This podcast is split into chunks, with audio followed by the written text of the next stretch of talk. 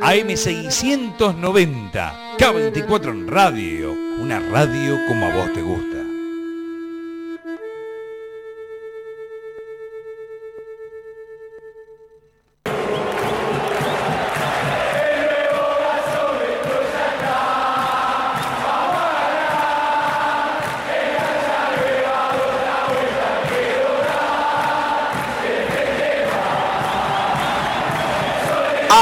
Comienza Boedo en mí, el programa del hincha de San Lorenzo, con la conducción de Beto Espiño y la participación periodística de Maxi García, Juan Pablo Acuña, Daniela Cabello, Javier Brancoli y la colaboración de Facundo y Martín de Agrela.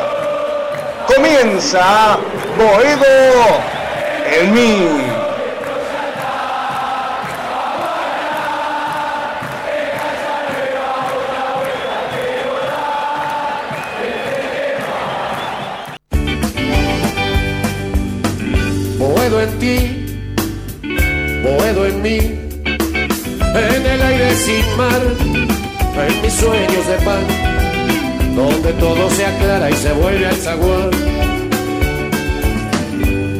Sin vos, morir sin Dios, esquinazo al azar, soledades de bar, que Boedo y Tarija esperé hasta llorar.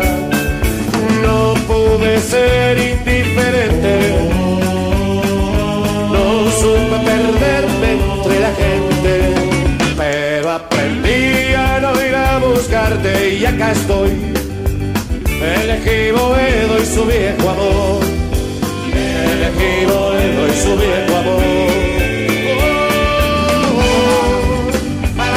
Buenas noches. Buenas noches, queridos amigos. Un nuevo programa de Boedo mí, un placer enorme, el placer enorme de. Estoy muy contento eh, viendo aquí en- y haciendo por Skype el programa, viendo a Maxi García, a Juan Pablo Acuña, a Javier Brancoli, eh, en esta magia que nos da la radio, de encontrarnos. Ya estuvimos el domingo pasado con Julio en la operación de la radio, en esta querida M690 tan futbolera en este receso tan largo que se nos hace muchas veces dificultoso, con cierta nostalgia, muchas veces de humor, otras veces no tanto, en esta cuarentena que se hace complicada, pero que esperemos Maxi, que esperemos Juan, que esperemos Javi, eh, quede, quede cada vez menos para ver la luz. Primero, todos los argentinos, y segundo, el fútbol, que de, una vez por todas empiece a rodar de a poquito, primero los entrenamientos y después sí los partidos a nivel oficial. Con muchas cosas, chicos, para debatir en esta primer media hora, vamos a ir hasta pasadas las 23.30. Tenemos linda, eh, linda entrevista pautada, tenemos mucha información, estuvimos charlando bastante. Bueno, estamos con el tema que a los futboleros, Maxi, Juan, Javi, nos interesa, que es, más allá de todo receso y más allá de que se haga interminable este receso, eh, nos interesa el fútbol, cómo va, se va a ir formando este San Lorenzo, cómo iba a ir formateándose esta era Soso, que más allá, ya pasó la época si era Soso, si no era, si era entrenamiento, es Soso y es el, hoy es el técnico que tenemos y que le vaya de la mejor manera y que sea lo más eh, una, una de excelencia su, su estadía en San Lorenzo, que dure muchísimo, que sea el mejor técnico para este presente de San Lorenzo. A partir de ahí, chicos, me gustaría debatir y muchas cosas. Primero, saludarlos, ¿cómo están? ¿Qué- ¿Cómo estás, Maxi, querido? ¿Cómo andas, Beto querido? Juan Pablo, Javi, ¿todo bien? Bueno, pasó rápido la semana, ¿eh? después de aquel eh, reinicio que tuvimos el domingo pasado. Hay información en San Lorenzo, por supuesto vamos a hablar de, del nuevo refuerzo. Por ahora es uno solo, está por, a punto de confirmarse otro. Hay un gran, hay un gran rumor dando vueltas eh, y todos sabemos de lo que estoy hablando, que es de la posibilidad de la llegada de Ricardo Centurión a San Lorenzo, que me parece que ahí tenemos para debatir largo y tendido, porque hubo muchas encuestas en el mundo Twitter, en Facebook y demás, y la verdad que la gente está bastante dividida con ese tema. Pero bueno, un montón de cosas para hablar, eh. tema economía del club, tema eh, vuelta a Boedo, muchísimas cosas para hablar en esta hora y media y la verdad que si viene un programa, la verdad que bastante movido y candente. Y quédese con Boedo Mía a través de las redes sociales, Acuña nos está ayudando y muchísimo, aparte de ser un gran compañero, en toda la parte de redes sociales, Instagram, todo lo que nos falla el resto, Juan Pablo Acuña está colaborando en varios aspectos, está haciendo en varios puestos de la cancha. ¿Cómo anda Acuña? ¿Bien? ¿Cómo, andas, Beto, querido? Muy buenas noches. Maxi, Javi, un abrazo grande para todos, a la audiencia de Boedo en mí. Un placer estar nuevamente un domingo junto a ustedes, dispuestos de, hablar para San Lorenzo. Eh, claramente con una linda nota que se va a venir un ratito nada más y que, bueno, llevará a cabo un programa eh, 100% futbolero con muchísimos nombres sobre la mesa para hablar y desmenuzar de cada uno de ellos. Sí, eh, Javi, querido, Javier Brancoli, ¿cómo anda, querido? Buenas noches, queridos, ¿cómo están? Cuervas y cuervos. Bien, acá estamos, extrañando el fútbol, como dice Beto, pero bueno, nos vamos poniendo en tema. De a poquito este, se va empezando a mover la finalización de contratos y el movimiento de libre de pases, algo da para que empecemos a charlar un poco más de fútbol, del equipo de San Lorenzo, aunque tenemos otros temas, como siempre, en el programa. Sí, bueno, y vamos sin, como se diría, eh, no sé si a nivel futbolero, pero vamos rápidamente al verde césped, eh, a lo que significa el fútbol en San Lorenzo y todo lo que se está esperando de este San Lorenzo querido. Eh, que ah, Juan Pablo Acuña decía, no, estamos para pelearle después de Boca River, estamos ahí, estamos ahí, arriba de Racing, a nivel competitivo, plantel yo no quiero ya a las 10 y 10 ya ser un pájaro de mal agüero, Maxi, y decir que no estamos para pelear. Porque Brancoli me va a decir que eh, Acuña, que soy un mala onda, que no quiero a los pibes, que, tengo eh, problemas con las inferiores y no es nada de eso. Simplemente quiero poner en debate para qué está este San Lorenzo en este momento. Ustedes me ven bien, ¿no? Me escuchan por lo menos. Sí, sí, sí, por supuesto. Eh, Como decíamos la semana pasada, Beto, me parece que este San Lorenzo está en proyecto, eh, está en vías de construcción. Eh, arranca un, ciclo nuevo con técnico nuevo. y me parece que todo el fútbol argentino, después de esta etapa de la pandemia, va a volver de a poco. no sé dónde poner a San Lorenzo hoy en día, porque es una incógnita. Que tiene mucho mejor plantel que 20 equipos más de la categoría, seguramente. Debajo de Boca y River también y yo lo pongo un medio escalón debajo de Racing. Mejor que Independiente estamos en cuanto a plantel y demás. Ahora hay que ver cómo arrancan todos los equipos. Me parece que San Lorenzo es una gran incógnita y también hay que tener en cuenta que todavía no termina de reforzarse, porque van a llegar más jugadores a San Lorenzo. Sí, hablando, Maxi, hablando uno con, eh, dirigentes, ¿no? Como hablamos la mayoría del mundo San Lorenzo, tratando de tener algo de información. Obviamente, Juan, el, tema San Lorenzo Incorporaciones depende mucho si se vende o no Adolfo Gaich alguna parte del universo. Ya no sé, estaba la oferta en su momento la más concreta, me habían dicho de Brasil, de que, eh, recuérdeme el equipo, ¿era Corintia o Mineiro? Este, el Mineiro, por, parte De, San Paoli, sí, que lo quería San Paoli. 5 millones brutos lo que ofrecía por el 50%, ¿no? ¿Era? Exacto, sí, así es. No hay ninguna chance de que se vaya por esa plata. No hay ninguna chance. No se va a ir por esa plata, ya Y menos al mercado, menos al mercado latinoamericano. Gaich va a jugar en Europa en caso de irse. Y por una cifra mucho, más, mucho más grande. Sí, el tema lo dijiste vos bien, en caso de irse, porque primero tiene que haber una, para que alguien se vaya y que te compre, tiene que haber una oferta concreta y el cash sobre la mesa, que hoy no está. Estamos en un momento muy volátil, muy complicado a nivel mundial del mercado de pases complicadísimo, pero, pero bueno, yo hoy hablaba también, chusmeando con gente, Maxi, con gente de Riestra, ¿no? Che, vos lo conocés bien al, pibe, al 9, a Jonathan Herrera, y viste, no te dicen, se llevaron una joyita, este la va a romper. Está bien que hablé con uno o dos muchachos de Riestra que lo conocen, eh, me dicen, Beto, vos analizar que tiene 29 años, que es una, se lo habrán llevado seguramente por poco dinero, me extraña porque si vos ves el itinerario de su carrera futbolística, me decían, les comento a Javi, a Maxi y a, Cuña, no hizo una gran, enorme cantidad de goles en toda su carrera, pero bueno, eh, es una apuesta. Ahora, yo quiero preguntarles a ustedes. ¿Sabes a qué me hace acordar, Beto? Perdón que te interrumpa. A ver si piensan lo mismo. Me hace acordar mucho a Mauro Matos.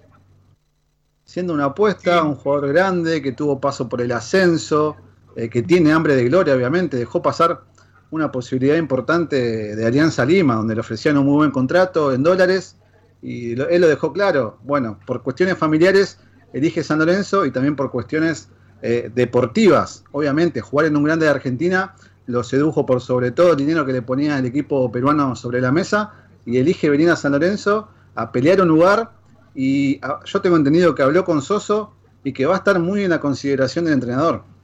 Sí, yo lo que vi, Maxi Acuña, Javi, los movimientos me gustan, te digo la verdad, es eh, rápido, tiene potencia, qué sé yo. El tema Matos me parece que tenía ya otra, un poquito más de carrera consolidada en, más clubes, pero es discutible, puede ser, no te digo que no. no había jugado ningún grande, ¿eh? Matos hasta el No, en eso, en eso sí, tenía más, más goles, más cantidad de goles. Me parece que no tiene la carrera de de mm, Jonathan Herrera, una enorme cantidad de goles que a los 29 años vos decís, bueno, pero bueno, no, no, es una apuesta, poca plata, eh, y bueno, eh, dependerá, este, ¿qué, otro? Acuña decía, no tiene muchos, el domingo pasado San Lorenzo, más allá si se va Gais, no le queda mucho a Acuña, de goleadores, de, de delanteros, a este equipo. A ver, eh, Ubita Fernández que no es nueve, que está en recuperación, que no sé en qué estado va a llegar al comienzo del fútbol. Eh, Alexander Díaz, que se está recuperando de una eh, segunda reoperación eh, en, el quinto metatarsiano de su pie. Y después no, no, no tiene otra ficha goleadora. Era Gaich y, y Gaich. Se fue Vareiro. claramente no está más Blandi. el único que queda hoy es Gaich y por eso imagino que apuntaron todos los cañones a traer 2-9. En este caso, Herrera y el próximo que está por cerrarse, eh, el jugador Di Santo. Sí. Recordemos, eh, recordemos que Herrera viene a préstamo por 12 meses, proveniente de Central Córdoba, pero el pase pertenece a Deportivo Riestra. Es un préstamo. Es un préstamo con una opción de compra del 50% en, en 850 mil dólares. Bien, es. una apuesta, una apuesta que es barata, eh, si te pones a pensar, eh, para hacer una compra de porcentaje, pero bueno, claramente no deja de ser una apuesta. Eh, es una apuesta. Eh, Javi, ¿querés sobre este chico alguna acotación? No, la verdad que no lo recuerdo en detalle. sí, a mí también me vino exactamente lo que dijo Maxi, a la cabeza lo de Mauro Matos y esas apuestas que por ahí salen. De todos modos, en los últimos años, la verdad que las apuestas no vinieron saliendo. y eso genera un poco de duda. Me pregunto, eh, ¿cómo se define finalmente entrada y salida de jugadores en los clubes? ¿no? ¿Cómo es posible que dejamos ir a Nicolás Blandi? Para mí, un jugador de categoría para San Lorenzo y que lo demostró.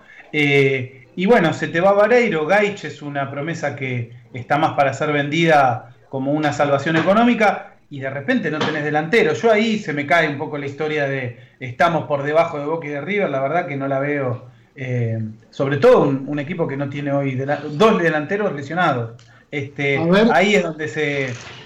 Bueno, hay, que ver si lo de Gaich se concreta finalmente, pero eh, todo indica que es este, la principal apuesta económica del club.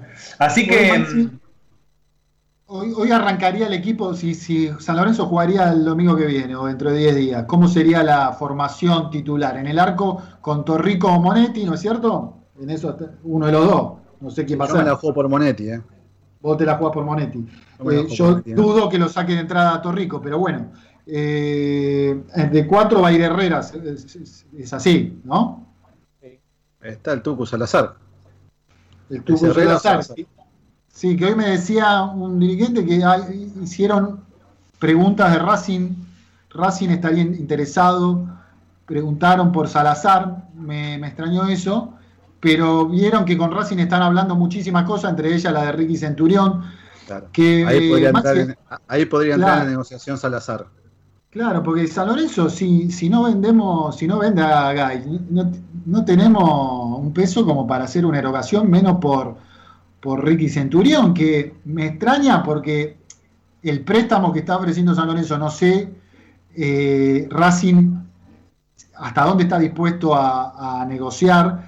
Eh, me parece que Ricky Centurión, tampoco San Lorenzo ser la, dejarse histeriquear y después que venga Boca y dejarse histeriquear y que Boca se lo lleve finalmente. Pero bueno, me parece bien San Lorenzo que esté terciando ahí, porque vos, Maxi, dijiste que hay muchas opiniones sobre el tema Ricky Centurión. Va a haber llamados seguramente de oyentes hablando de este tema. Eh, yo creo que mucha gente de la que escuché le gustaría que Ricky Centurión venga a San Lorenzo.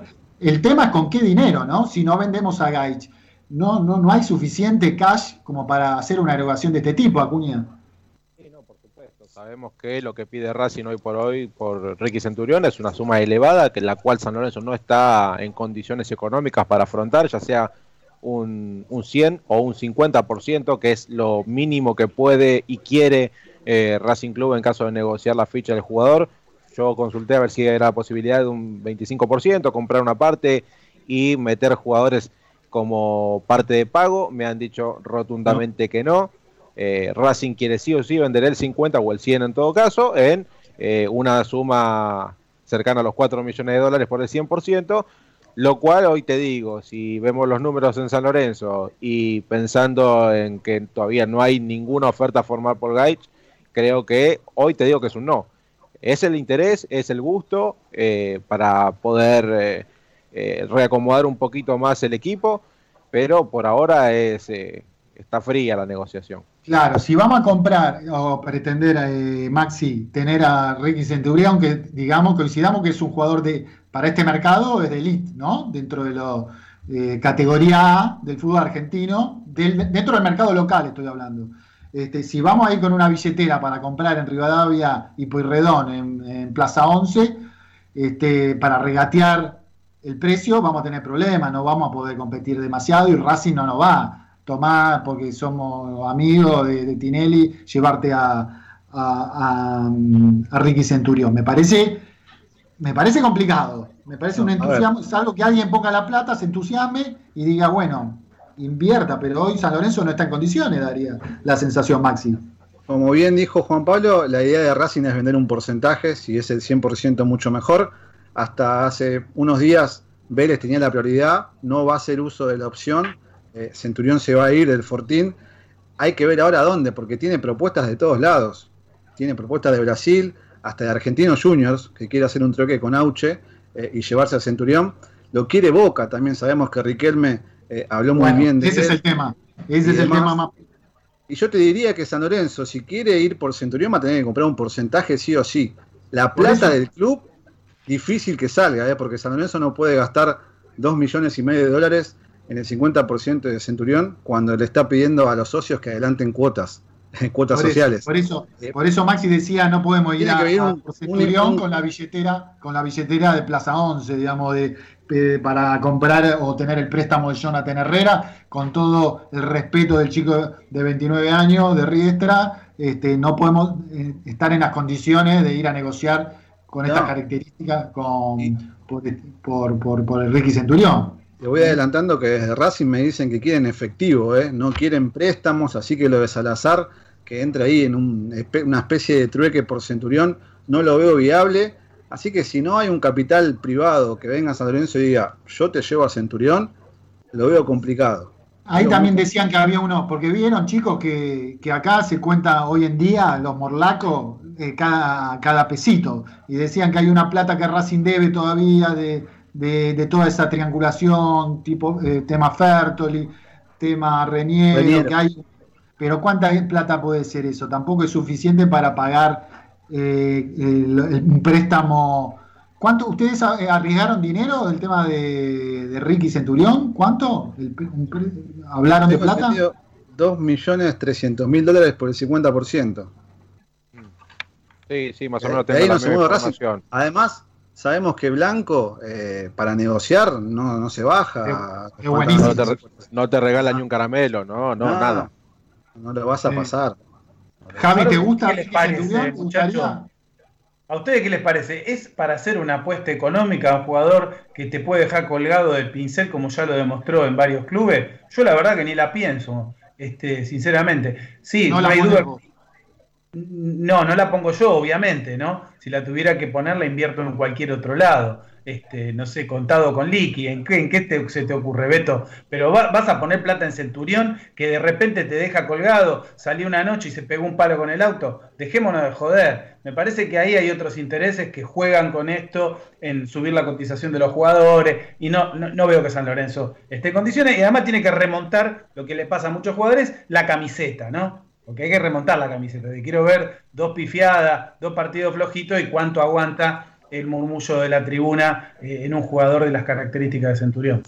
Sí, Además, muchachos, hasta, Sí. hasta finales de 2021 no hay descensos en el fútbol argentino, por ahora. Esto es cambiante, sabemos que un día la AFA dice una cosa, la liga profesional va a decir otra y, y cambian de opinión.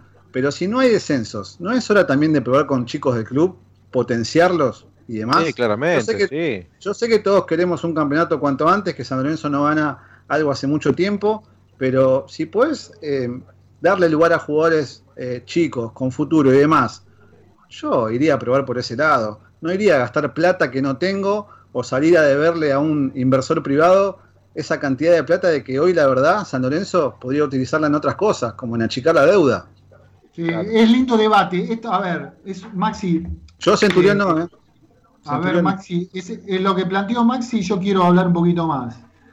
Porque yo entiendo la parte económica. eh, entiendo, pero también me cuesta ponerme solamente en la cuestión económica y, y entiendo que quiero tener el mejor plantel posible para ser competitivo. ¿Qué cosa? No creo que estemos tan lejos como para ser eso, Digo, tener San dos Lorenzo, ya es competitivo termino, déjame redondear. Eh, te- yo creo que con dos, vos me vas a decir, está bien, dos refuerzos de dónde sacar la plata. Yo entiendo que el tema Gachi es fundamental. Eh, ahí coincido, hay que, si conseguimos una buena oferta, buena oferta, hoy se está entendiendo de 10 millones limpios para San Lorenzo como base, ¿no? Es más o menos el mundo San Lorenzo está interpretando eso. Ahora, si ustedes me dicen, este famosa cuestión de, del mix entre jóvenes, lo que venimos hablando hace rato, Javi, del tema de apostar a las promesas, que el tema promesa, yo no quiero poner una ficha de mala onda, en su momento la, promesa era Perrito Barrios, eso después lo hablaremos, es un préstamo que, que mucha gente decía Perrito Barrios y había, eh, déjenme chicanear un poquito, no, no a ustedes, sino al mundo San Lorenzo un poquito, gente que en redes sociales se moría en forma increíble diciendo que Perrito era la encarnación de un nuevo Pipi Romagnoli casi. Y no quiere decir que el pibe no pueda lograr en el futuro ser una parte de lo que soñamos los hinchas de San Lorenzo. Pero eh, me parece que el tema ese de poner a los pibes como desarrollo futbolístico de San Lorenzo, eh, a mí ustedes saben, Javi, que siempre tuve mis dudas, digamos. No creo Está que siendo tan poco lejos. objetivo, Beto. Está siendo poco objetivo. Si No yo tengo que citar pibes de los últimos años, te nombro a Herrera, al pibe al lateral, te nombro a Gaich, te nombro a Senesi que se vendió bien, te nombro a Reiniero que se vendió en 4 millones, a Racing. Dejate de joder, ¿cómo vas a poner ejemplo al perrito barrio? Poné jugadores No, concretos, recientes, que le dieron a San Lorenzo. ¿Qué le dieron a San Lorenzo y que? Dejate ¿Qué le, dieron a, qué le dieron a San Lorenzo los Reniero en términos concretos, eh? Porque ta- si estamos hablando, sal- salvo que vos quieras, salvo que vos quieras ser un segundón de Boca y River y de Racing en este momento, que puede ser, que te guste ser un segundón, a mí me gusta ser la época de Ortigosa, de Mercier, de Gentiletti, de Torrico, de Pipi Romagnoli, que estabas Pero a la par Beto. por pero para pasar y volver a ser, para volver a ser, tenés que soñar con esas características. No tenés que soñar Plaza 11, me parece. Entonces, este, No, pero ¿cómo- esto me parece que más que un vestuario vamos a tener una pirámide, porque vamos a traer las momias. Ahí en la semana en redes también circuló que quería volver el Pitu Barriento, qué pasaba con Ortigos y pero Mercier. nadie que está diciendo eso, se, ¿eh? Botinelli Nadie se quiere retirar en San. Lorenzo. Ya está, muchachos. Acá nadie dijo eso en este momento. Estamos Ah. diciendo traer jugadores, cómo traer jugadores, porque acá Maxi planteó un buen tema, el tema de los juveniles. Yo digo, ¿qué juveniles? Porque ahora están volviendo los préstamos. Javier, vos que te gustan tanto los nenes en cuanto a, a su desarrollo futbolístico. No. Me, está- me estás diciendo que Reñero, Reñero fue un muchacho que se fue de San Lorenzo a- ahí, Y vos me lo estás poniendo como la misma característica. Hay que soñar, Javi. Hay que soñar en las características de Boca River. Porque si no te pones en un lugar de este, un segundo pelotón, no te digo inexistente, pero una vez cada 15 años mojar. Y no es la idea, creo que estamos hablando de esa Es una de las mejores ventas de los últimos años. Si hablamos de la ecuación económica. No futbolístico, eh, Javi. pero acabamos de decir que Blanco es vivo y que se equivocó con Reñero, es un buen jugador. Senesi, a vos no te gustaba, pero se vendió Holanda y ahora se está por ir a un pase, quizás hay que ver, al Sevilla, ¿no? Es así, al Sevilla, si no me equivoco. No sé, eh, bueno, Gaich, ¿a vos te parece que no va? Herrera, selección juvenil. Gaich sí, Gaich sí, pero no me digas que. Eh, hablame de Perrito Barrio, de Moyán, hablame de las cosas, no me, la parte del vaso de las dos ah. casas. Maxi tiró, quiero escucharlo a Maxi, a ver, porque él tiró del desarrollo de futbolístico, de, promesas, porque ahora están viniendo los préstamos, Maxi también, ¿no? Eh, quiero saber qué información tenés con Moyano, con Perrito Barrio. Y por ahora se van a presentar a trabajar con el equipo cuando la AFA así lo decida, que se puede volver a, los entrenamientos con el protocolo correspondiente, eh, luego de, esta pandemia. Pero volviendo al tema que estaban hablando recién con Jai, me parece que hablar del pasado, de Reñero y demás, eh, yo creo que ya jugadores por sí solos no te ganan más campeonatos. Me parece que a, los chicos como Senesi y demás hay que ponerlos en un conjunto y que en esos planteles eh, no eran quizás los obligados a llevar la batuta y a llevar al equipo a lograr cosas importantes. Había nombres muchísimo más consagrados que brillaron por su ausencia. es un gran detalle, Maxi, que tirás. Me parece que ahora, parece que ahora San Lorenzo tiene en chicos como Gatoni, como Flores, eh, como Los Palacios, como Hauch. Tiene mucho, mucho para, sacarle el jugo y disfrutarlos en primera e, e incluso eh, tener un, buen porcentaje de venta. Eh, me parece que es momento ahora, ya que no hay descensos, como lo decía hace un momento, de, probarlos, de tirarlos a la cancha y bueno, saber para qué están hechos. Yo creo que el perrito Barrios fue a Defensa y Justicia, no anduvo, no, no tuvo muchos minutos. Me parece que lo mejor es darlos a préstamo nuevamente como Franco Moyano y que se revaloricen con otra camiseta. Eh, es tiempo para mí de, otros nombres en San Lorenzo. Sí, Está bien, igual no, eh, podemos, no podemos, perdón, Beto, no podemos desestimar el, patrimonio del club, ¿no? Claramente, si, si sabemos que San Lorenzo eh, necesita, necesita recaudar, necesita aliviar un poco las, las economías y, y si no son préstamos con un mínimo cargo, yo no le veo el negocio, ¿eh? para jugadores se vayan a, a, otros equipos, está bien, buscan más rodaje, eh, esperan tener más minutos para llegar de una mejor manera, pero sin lugar a dudas yo le daría lugar eh, en, este, en este equipo a, Franco Moyano, no así al Perrito Barrios, porque tampoco encajó en aquel en aquel Defensa y Justicia de Soso, no creo que ahora pueda, pueda hacerlo de esta de esta misma forma. Veremos, veremos lo que pasa, pero también, bueno, hay, hay que ver qué es lo que piensa el entrenador. Sabemos que hay tres de esos jugadores que, que, no van a estar seguramente, que son Acevedo, Molina y Berterame, eh, y después quedan nombres, como bien lo decía, eh, Rojas, Moyano, El Perrito, el, propio Gudiño, que por ahora sigue en el Cultural Leonesa para disputar los playoffs, y después veremos si, si mantiene la categoría, se queda, si no vuelve, ahí tenés otro nombre más, eh, hay, hay varios nombres de los que tienen que volver que eh, todavía no está resuelta la solución. Veremos lo que pasa cuando eh, vuelva en lo terrenal el fútbol.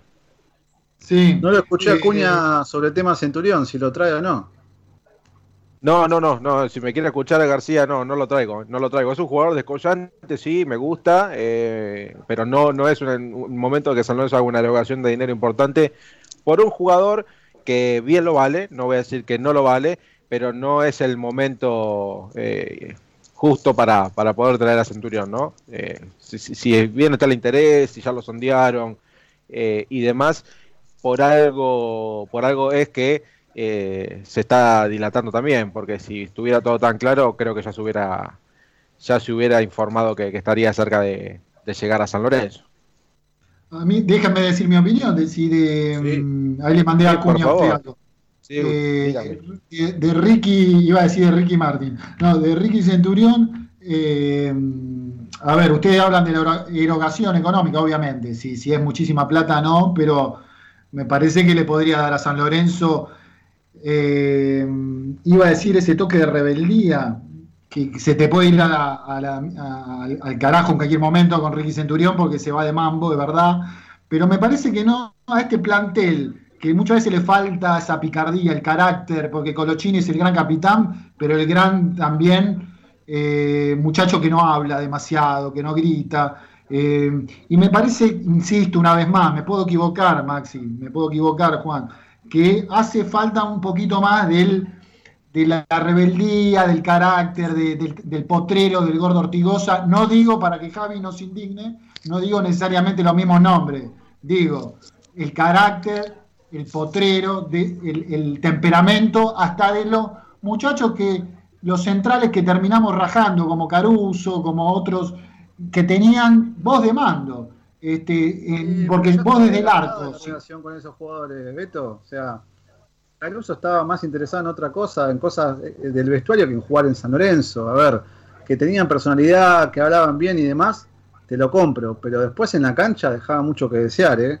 A ver, em, me parece que estás un poquito ansioso en cuanto a, a- a los referentes del plantel y demás. El equipo todavía no jugó ni un minuto. No, no, no. Hay, hay que esperar, tener un poquito de paciencia y ver quiénes asumen esos roles. A ver, quizás eh, Nico Lochini es el capitán, eh, hay que ver todavía quién puede llegar. Me parece que te veo un poquito ansioso de más.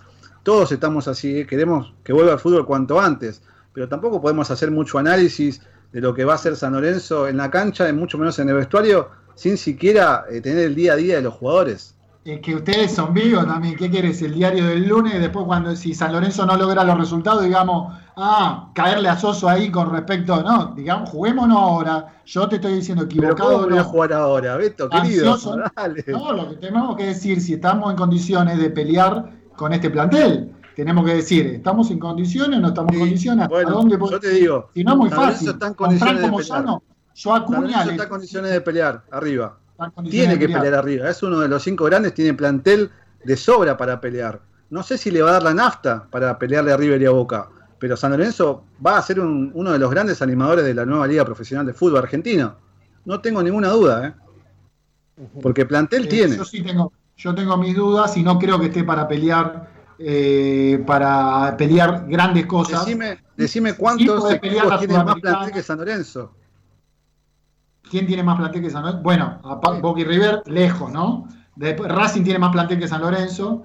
Este, y después hay un segundo pelotón que puede estar peleándole a San Lorenzo. Newell está- se está, se está conformando de una manera. Si los eh, refuerzos llegan a Central también como un dato. Igual no me interesa hablar tanto de lo demás. Lo que me interesa es decir lo del principio. San Lorenzo no está lejos, pero tampoco está como para decir ya está en el, el momento ideal para, para competir en forma de igual a igual a River y ¿Crees Boca que- o Racing, como dicen ¿Querés que ustedes. armemos un equipo como recién arrancaste hace 10 minutos más o Dale. menos, si no terminamos? Dale. Al arco Monetti y Torrico está bien. Tiene un nivel parejo. Para mí va a arrancar Monetti, como te dije. Lateral derecho, Salazar o Herrera. ¿A quién quieren? Herrera. Hoy Herrera. Herrera. Hoy Herrera. Saga central, Colochini, eh, Donati. Número 3, el goleador. Bruno Pitón. ¿Qué dijiste? La- la- discúlpame, Central, Colochini y eh, Colochini, Donati, Donati, ¿no? hoy por hoy. Sigue la carreta. Bueno, por eso, ahí ya tenemos una falla. ¿Cuál? A ver, ¿Y a vos qué te parece? Estás difícil hoy, Beto, ¿eh? No, no, a ver, si querés que te diga que tenés razón, te digo tenés razón. No. ¿Te parece que con Colochini estamos bien hoy? Es que no lo veo jugar hace cuatro meses a Colochini. No sé cómo va a volver. Lo viste- hoy por hoy. jugar- en cuanto a nombres, malo, Maxi, en cuanto a nombres, dámelo a Colochini. ¿Lo viste terminar el ciclo de la temporada, el último campeonato? Sí. Bueno, Completame el medio, Maxi. El medio ahí arranca. yo- en el doble 5 no sé cómo va a jugar tampoco Soso. Si va a jugar con uno solo. eh, Va a ser Torito Menossi, ¿les parece que es un doble 5 para pelearle a River y Boca o a Racing? o puede Menossi, jugar Torito. Ramírez también, tranquilamente. ¿Quién O puede decía? jugar... Beto dice Torito Menossi. Sí, si no. Si no, para mí también puede jugar Ramírez, que ha jugado Claro. en esa posición. Sí. Y no lo veo Palacios mal, por afuera, totalmente. Julián Totalmente. Palacios por afuera. Y arriba los Romero y Gaich, hoy por hoy. Sí. Hoy por hoy. Sí, Porque a los sí, Romero sí. No, no los toca nadie. Firmo Ya ese son- equipo, voy a coincidir este- en este caso con, con el comandante Beto eh, respecto a lo de la saga central y no veo reemplazos ¿no? ante una lesión, dos, dos marcadores centrales grandes, pesados, de edad, una lesión, no, no veo un reemplazante natural y me preocupa si la venta de Gaich es sin delanteros. Ahí yo veo dos, dos problemas importantes. Bueno, hay que ver si Herrera, si llega Di Santo, eh, son una alternativa, pero hoy es un proyecto, en una realidad. Estamos lejos de tener un plantel Chicos, competitivo. Eh, podemos ir con, a ver, algunos ya tenemos muchos audios, mucha gente de San Lorenzo quiere opinar de el tema Ricky Cent- Centurión, del tema San Lorenzo. Podemos, Juanpa, escuchar, Julio querido, algunos oyentes. Ya tenemos en línea una conexión más que interesante, pero vamos a algunos oyentes, a ver. Hola, ¿qué tal? Buenas, mi nombre es Lucas.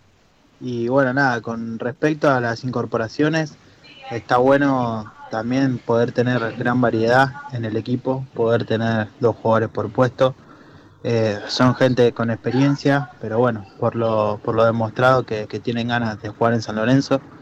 Con respecto a Gaich, eh, veo que es una proyección con mucho futuro.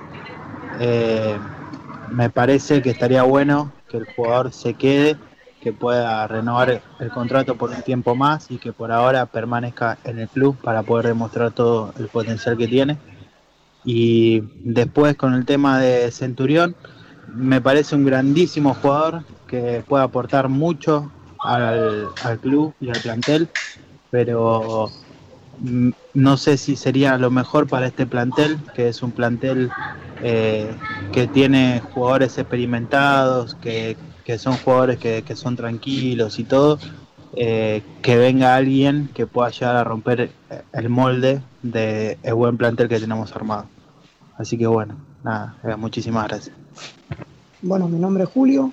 Con respecto a las incorporaciones, pienso que es bastante bueno porque no, no son jugadores de gran nombre, son de, nombres intermedios y lo cual puede ir muy bien si se moldean bien.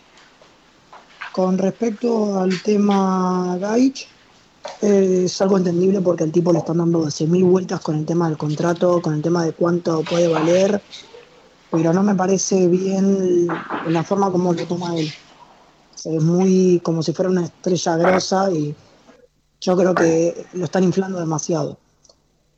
Después, la posible llegada de Ricardo Centurión no me convence, no, no estoy de acuerdo porque es un tipo que donde estuvo quilombo y, y le gusta más la fiesta joda que el fútbol mismo. Y con el tema del presente del equipo, bueno, no te puedo decir ahora, yo espero, bueno, que sigamos adelante, que estén acordes con el tema de los pagos y que pasemos esta mala nube que tiene San Lorenzo. Saludos. Hola, mi nombre es Gustavo. Eh, bueno, con respecto al tema de, la actualidad de San Lorenzo, eh, las incorporaciones hasta ahora, eh, tanto las de Franco Di Santo como las de Herrera, me gustan. Herrera ya se lo quería en el verano. Eh, me parece un buen atacante. eh, demostró mucho ahí en Central Córdoba. Respecto al tema Gaich, eh, yo creo que si hay una buena oferta ya se tiene que vender porque el club está lamentablemente necesitado de ingresos. Eh, lo de Centurión no me gusta. eh, para mí es para lío y lo veo muy identificado con, con Boca.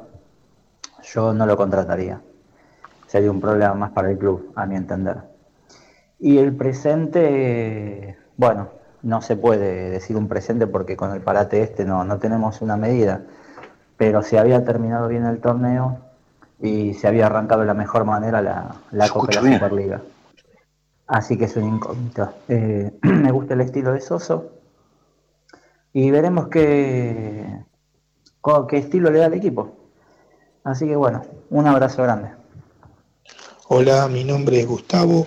Eh, con respecto a las incorporaciones, yo creo que no hay que hacer muchas.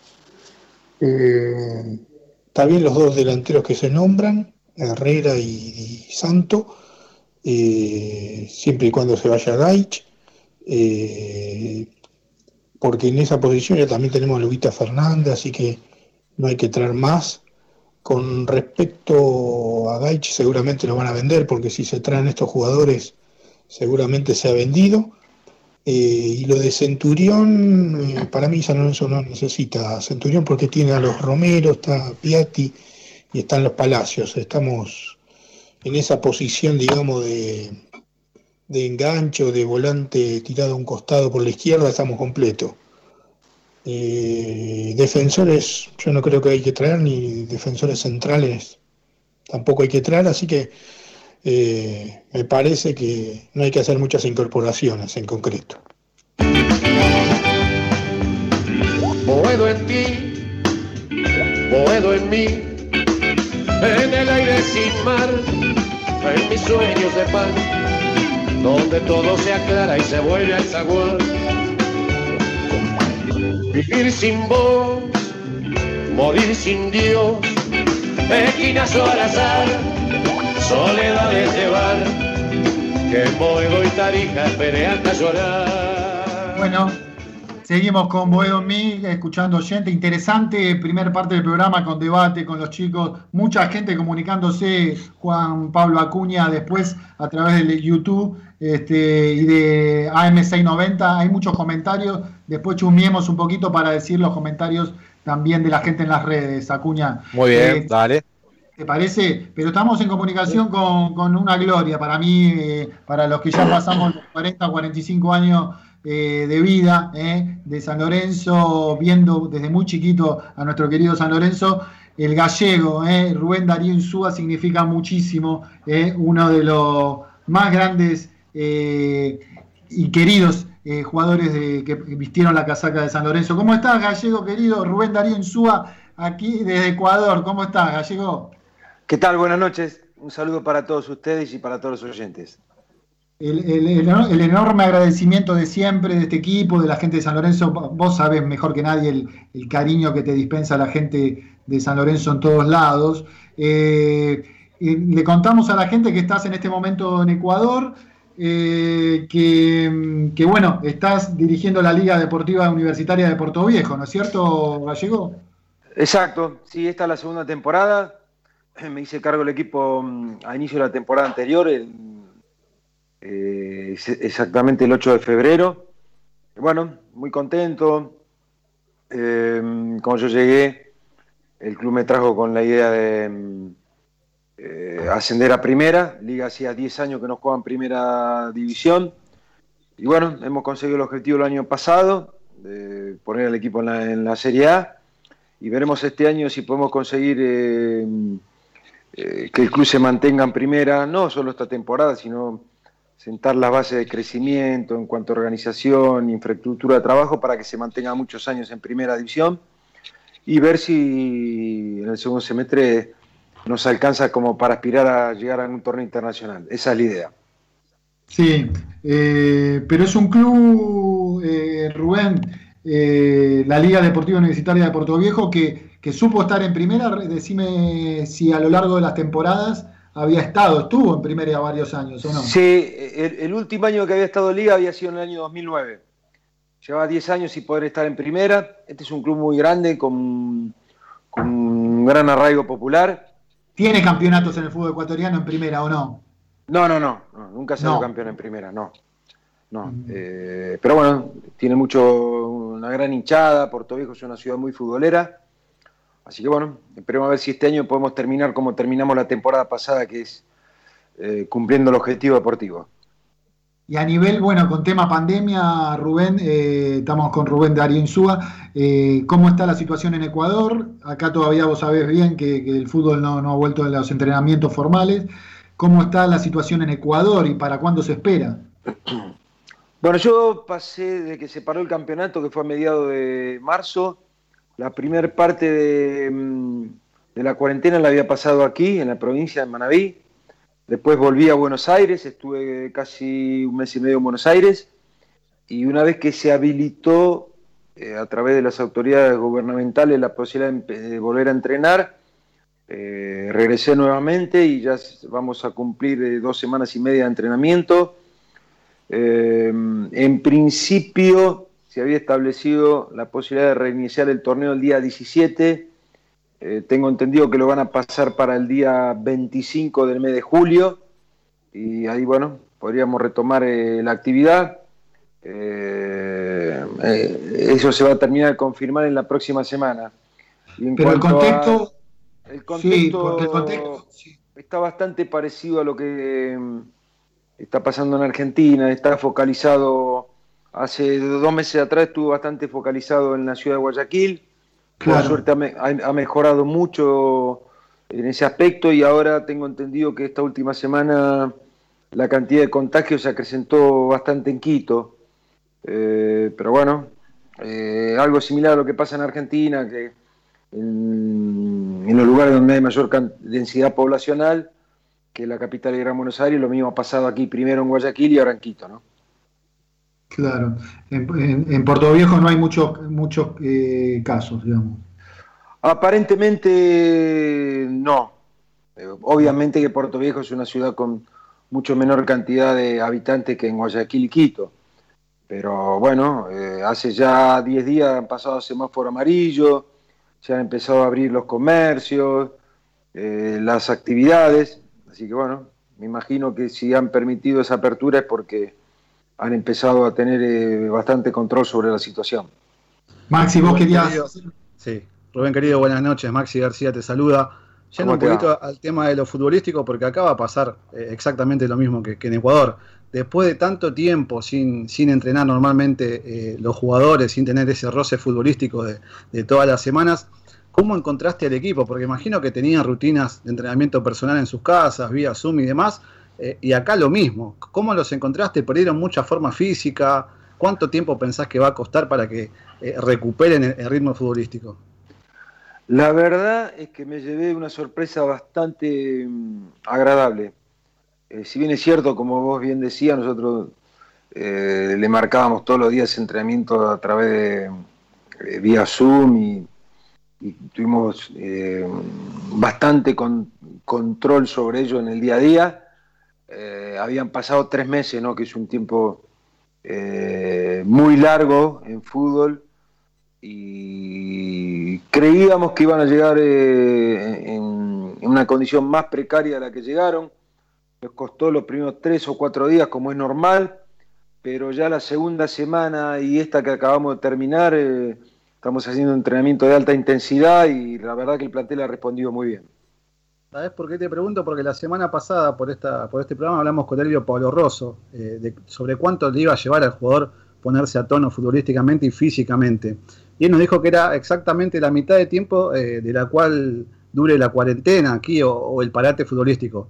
Y acá nos dan como dos meses de entrenamiento. Es una pretemporada bastante larga.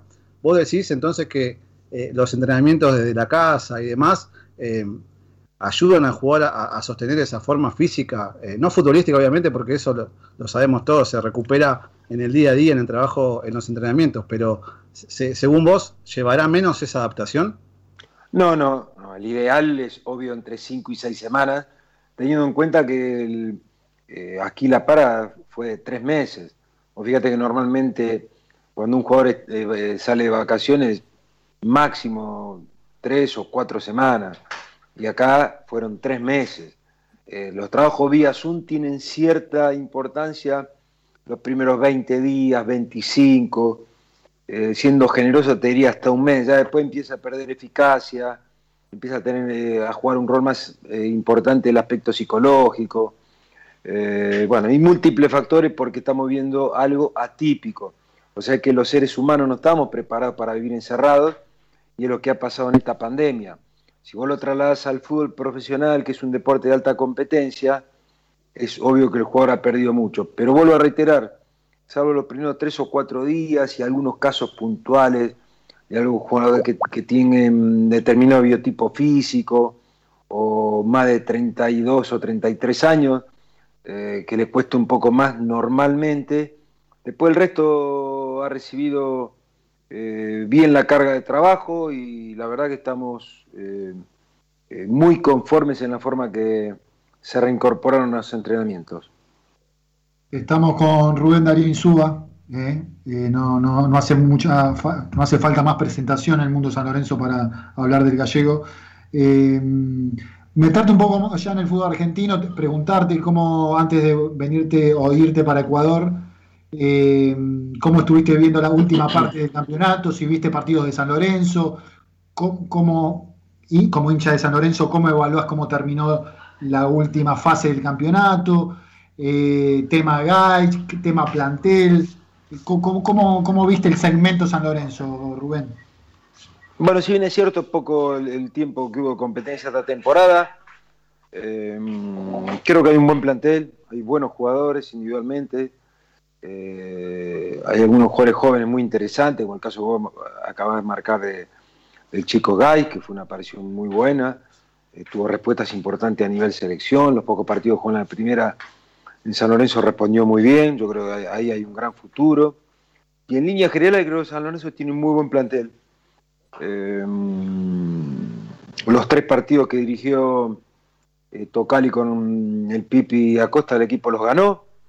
Después, eh, bueno, hubo, la contratación de un nuevo cuerpo técnico que prácticamente creo que ni siquiera, no solo no pudo jugar, sino eh, creo que casi no pudo entrenar. Así que bueno, creo que se va a encontrar con un buen plantel. Eh, San Lorenzo tiene una muy buena infraestructura para trabajar en el área de fútbol profesional. Y, así que bueno, es un técnico joven. Eh, yo tengo buena referencia de él, yo tengo una muy buena relación con el turco Ahmed. Y una vez me lo encontré mm, en República Dominicana y me habló muy bien de, Soso en ese momento era el técnico de Sporting Cristal. Y bueno, tengo muy buena referencia de él, él dirigió aquí en Emelec, hizo un buen trabajo, así que espero que le vaya muy bien en San Lorenzo.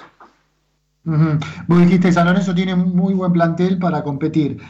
De acuerdo a tu, a, tu, a tu visión, digamos, si lo que nos puedas decir, ¿te parece que le hace falta en algún segmento, en alguna parte del campo, para reforzar, para mejorar? Eh, siempre pensando estar a la altura no, sé si de River y Boca, pero pelear ahí. A ver, eh, yo creo que mucha más profundidad en el análisis lo va a tener el actual cuerpo técnico y todo lo que le habrán comentado, en este caso, eh, Tocal y Romagnol y el Beto, que, estuvieron ahí eh, en el día a día y va a tener una información mucho más precisa de la que puedo dar, dar yo desde aquí. Pero mm, No, no creo que San Lorenzo necesite demasiadas incorporaciones, ¿no? Ya tuvo el año pasado, hizo 10 incorporaciones en enero, hizo 10 incorporaciones en junio, volvió a hacer incorporación a principio de temporada.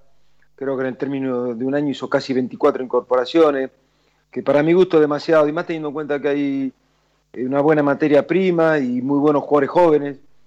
Así que los partidos que dirigieron el, trío del, del, Beto, el Pipi Tocali, el equipo no solo jugó bien eh, y mostró eh, cierta solidez colectiva, sino también mucho volumen de ataque. Eh, así que desde mi humilde punto de vista y a la distancia, me parece que hay un muy buen plantel y no creo que necesite demasiados refuerzos. Bueno, después importará más que la mía la palabra de, de Soso que va a ser el entrenador, ¿no? Pero a mí particularmente me gusta mucho el plantel que tiene. Sí. ¿Y estás conforme con, a ver, cómo ves el mundo San Lorenzo? recuerdo el último, la última entrevista que hicimos, Rubén querido, con vos nos hablaste bien, si mal no recuerdo, de Alexander Díaz, eh, eh, que, tenía, no te digo, pequeñas similitudes a lo que, por lo menos físicamente, movimientos a, a algún agüero, digamos, todavía hay jugadores que, viste, en inferiores, después el paso a primera, no son fáciles. Yo te iba a hablar justo de las transiciones, cómo transición en todo tipo, ¿no? De los grandes planteles de San Lorenzo, campeón del Copa Libertadores, a lograr otro eh, plantel competitivo no es fácil. Pasaron 20 jugadores, 20, 18 no te sirven, dos sí. Las transiciones no son fáciles en ningún aspecto de la vida, para los pibes tampoco el tema Perrito Barrios que recién hablaba Maxi García también al comienzo del programa, que no termina de ser eh, esa promesa que esperábamos, otros sí, como Gaich, eh, Herrera que empezó a rendir, no son fáciles ¿no? los aspectos de maduración de los pibes y más en planteles de equipos grandes, Rubén. Es, obvio que cualquier jugador joven que llegue a primera división necesita un periodo no, normal de acostumbramiento, la exigencia física, táctica, eh, el sentirte permanentemente observado por una gran cantidad de gente, al ser juzgado permanentemente por los medios de comunicación, es un mundo diferente. Ahora históricamente San Lorenzo siempre tuvo muy buenos jugadores en divisiones inferiores, eh, que después las características del jugador eh, históricamente, del jugador que sale de las inferiores de San Lorenzo son riquezas técnicas, eh, mucha riqueza técnica y temperamento. Así que bueno, en este caso de los jugadores que vos acabas de nombrar, el chico Gay, interesante, Herrera es un jugador interesante, eh, Alexander Díaz, que yo lo poquito que lo vi me gustó mucho, tengo entendido que tuvo una lesión ahora, sí. se fracturó el quinto metatarsiano, que no es una lesión demasiado grave, pero lleva 12 semanas de recuperación. Eh, después eso depende mucho de la política deportiva que tenga el club, del, gusto y el paladar del técnico de primera. Eh, depende de múltiples factores. Lo importante es tener buena materia prima. Si vos tenés buena materia prima, el camino siempre es mucho más fácil. Antes de pasarle a Javier Brancoli, eh, si vos, que lo querés tanto a San Lorenzo, Rubén, si tuvieras la posibilidad de tener que estar sentado en una silla de un dirigente, con las penurias económicas que tiene todo el fútbol argentino y San Lorenzo también. Y te pregunto por Gaich, ¿qué harías con una oferta? Eh, ¿Cómo te manejarías en ese aspecto, teniendo en cuenta que vos decís que tiene grandes condiciones? ¿Para qué está Gaich? ¿Qué tendríamos que esperar de él? no tenemos la bola mágica, pero ¿qué, qué harías vos? ¿Qué aspecto eh, tendrías en cuenta para venderlo ya o no? lo económico seguramente, pero ¿qué otro aspecto? No, yo, en ese sentido tengo una opinión que es, eh, es lineal y más, global que en el caso en este puntual del chico Gá. Yo creo que a los jugadores, cuando vos trabajás bien en divisiones inferiores y trabajás para que los jugadores inferiores lleguen y jueguen en primera, eh, antes de empezar a venderlos, primero hay que disfrutarlos consolidarlos y si es posible que eh, consigan logros deportivos. Y después, si necesitas eh, eh, dinero o por tener algún tipo de carencia y necesitas vender un jugador, ese sería el, sería el paso posterior. Pero para mí hay que tener una política determinada que esté basada primero en trabajar bien en inferiores, después darle posibilidad a los jugadores jóvenes que se destaquen para llegar a primera. Y una vez que llegan a primera, primero disfrutarlo. Porque si un jugador juega 10 partidos, 20 y ya lo vendés, eh, yo creo que en el, fútbol, eh, en el fútbol en general y en los clubes grandes en particular, ganar es lo más importante y salir campeón también. Eh, yo creo que después hay que empezar a vender los jugadores, como ha sido en su momento con, hablo el caso puntual cuando me tocó estar a mí, con Gonzalo Rodríguez, Zabaleta, Barrientos, eh, Botinelli, Montillo, que casi todos ellos después terminaron jugando en el fútbol europeo y Montillo en Brasil.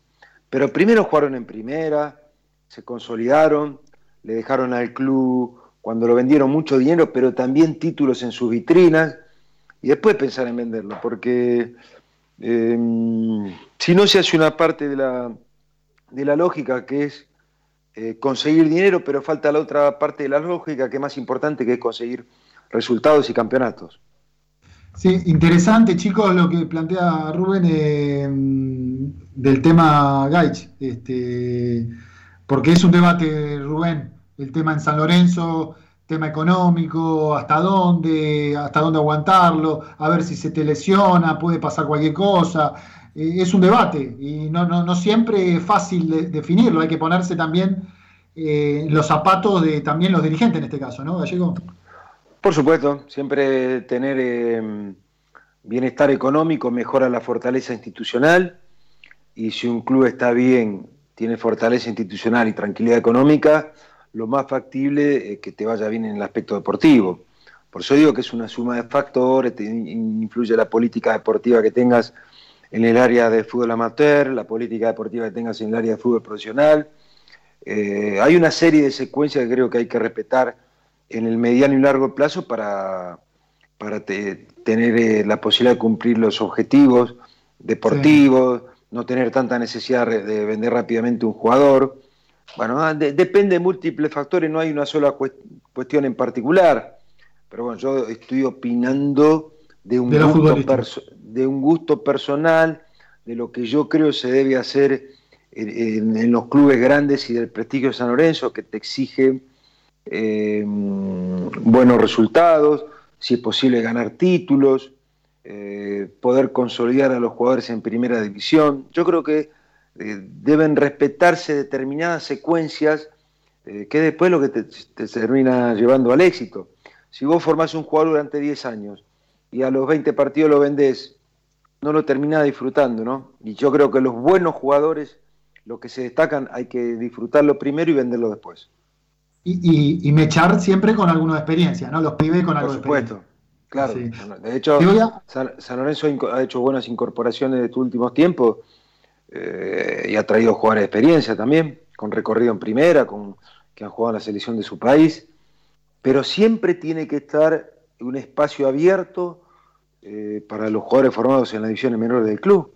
Yo creo que eso responde eh, a, la, historia de San Lorenzo como club.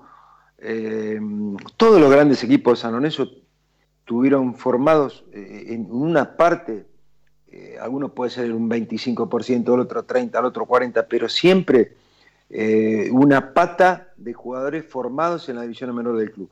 Todos los equipos que quedaron en la historia grande del club, los que ganaron títulos nacionales, los que ganaron títulos internacionales, tuvieron jugadores muy importantes que habían nacido dentro de San Lorenzo.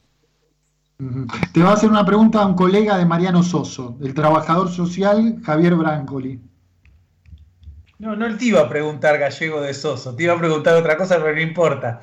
De que en, principio, como tu vista de, entrenador, y siendo que vos te formaste en el club eh, gallego, em, ¿cuáles son las claves, digamos, para que un un grupo de pibes se pueda firmar en primera, teniendo en cuenta la situación económica, que es difícil que hoy San Lorenzo participe de mercados de pases con, con fuertes inversiones económicas.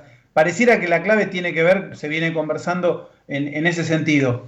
¿Cuáles son las claves para que un juvenil se pueda firmar en primera, ¿no? para conformar un plantel, no de juveniles solamente, con participación de juveniles para que se puedan afirmar? ¿Qué condiciones serían las favorables para que eso se dé. Y en ese sentido, eh, ¿qué opinás de la Avenida de Centurión? ¿Contribuye o no a la consolidación de un grupo, de un plantel, un jugador de las características de Ricardo Centurión? Mira, yo te voy a marcar la experiencia que a mí me tocó vivir. ¿no? Cuando yo llegué en, junio del 2002, San Lorenzo se habían ido más de 20 jugadores. San Lorenzo tenía un gran plantel que había sido eh, un año campeón eh, con Manuel el torneo argentino, al otro año fue campeón de la Copa Mercosur y de ese plantel quedaron, de un plantel de 30 quedaron 6 o 7. Eh, y yo tuve que, eh, tuvimos que armar el plantel eh, con pocas incorporaciones, ningún jugador, Sanso no compró ningún jugador, todos a préstamos sin cargo y subía 10 u 11 jugadores de divisiones inferiores. ¿Qué es lo que tienen que tener? Primero buenas condiciones, después estar bien trabajado y San Lorenzo evidentemente en esa época trabajaba bien en inferiores, porque yo subía a Gonzalo Rodríguez, Zabaleta, Luna, Barrientos, Botinelli, todos ellos jugaron en primera, todos ellos rindieron, y al poco tiempo algunos de ellos jugaron una final a nivel internacional como si hubiesen estado acostumbrados. Entonces yo creo que se tiene que dar una serie de secuencias. Eh, no es que de un día para el otro vas a tener un jugador que te va a dar eh, la respuesta que tiene un futbolista con 10 años en primera. Pero sí, si vos tenés jugadores de la categoría, a mí me tocó eh, el club, tenían inferiores jugadores muy buenos. Era difícil no darse cuenta y no verlo.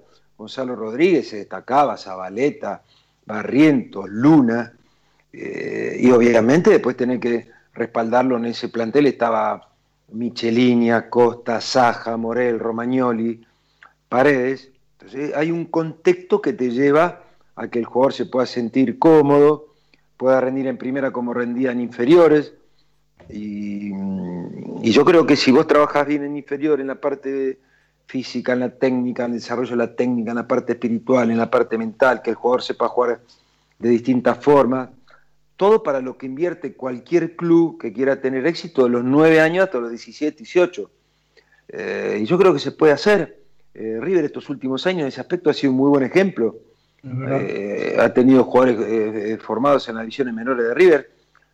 Los puso en primera, le dejaron varias vueltas olímpicas al club y después se fueron a jugar a Europa sin ningún problema. O sea, ese yo creo que es el circuito ideal y San Lorenzo históricamente también lo ha hecho, ¿no?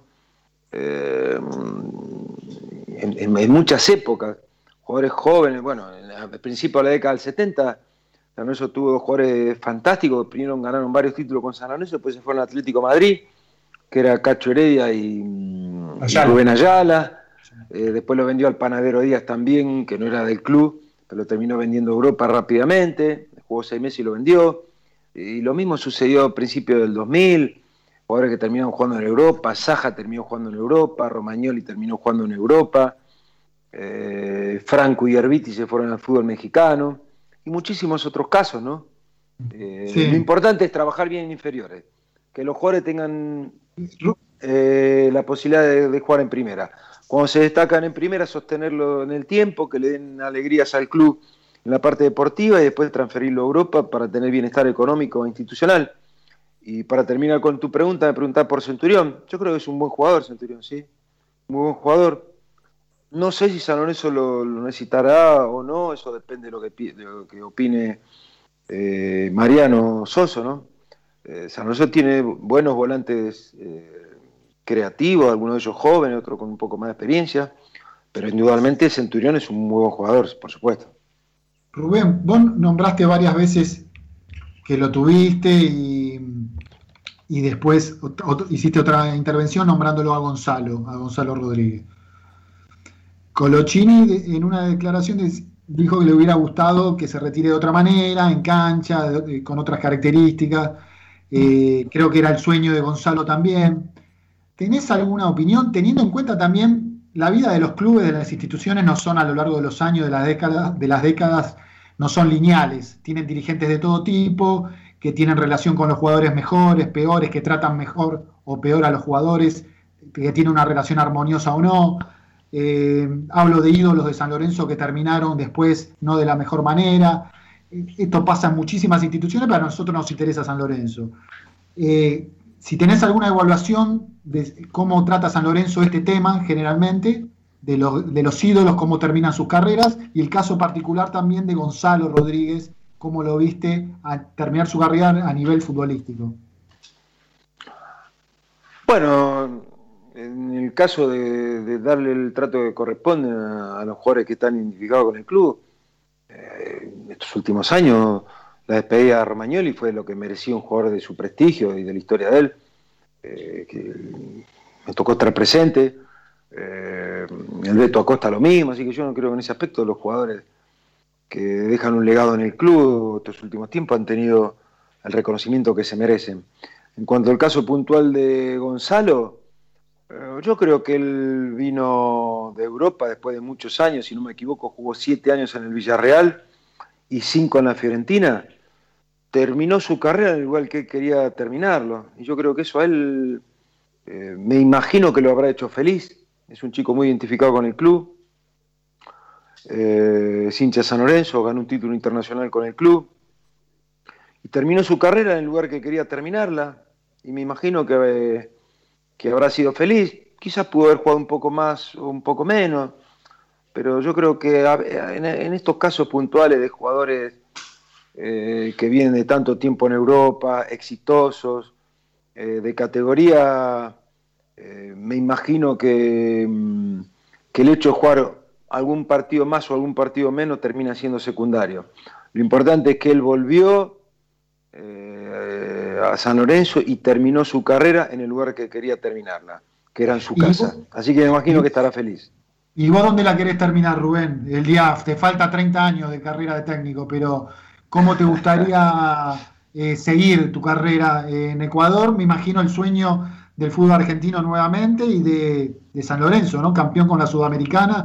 ¿Cómo te gustaría tu recorrido? Siempre uno sueña, Rubén, vos también. ¿Y cómo, cómo la pensás? Uno tiene estrategias. La que pueda Mira, yo, te- yo tengo un contrato, yo estoy muy cómodo acá en Liga, eh, tengo un contrato hasta diciembre, eh, estoy a gusto. Después, viste, la vida de los entrenadores, eh, ir pro- proyectar a, a mediano y a largo plazo, te diría que hoy en día es, es demasiado complejo, casi imposible. Pero sí, en ningún momento, por supuesto, que voy a volver a dirigir San Lorenzo, eso estoy plenamente seguro que nuestras historias se, van a volver a cruzar. Eh, y después, si vos me preguntás, eh, como entrenador tuve la suerte de dirigir todas las finales, la única que me falta a nivel clubes eh, es el Mundial de Clubes, así que en algún momento me gustaría dirigirla. Después dirigí finales de campeonato, finales de Libertadores, Sudamericana, Recopa para mantener la categoría, dirigí todas las finales. La única que me falta es al Mundial de Clubes. Hay un pequeño detalle antes que hay que ganar una Libertadores, ¿no? Pero bueno, es el sueño mío. Eh, tuve la suerte de ganar la Sudamericana con el club y el día que vuelva, eh, mi objetivo va a ser ganar Libertadores.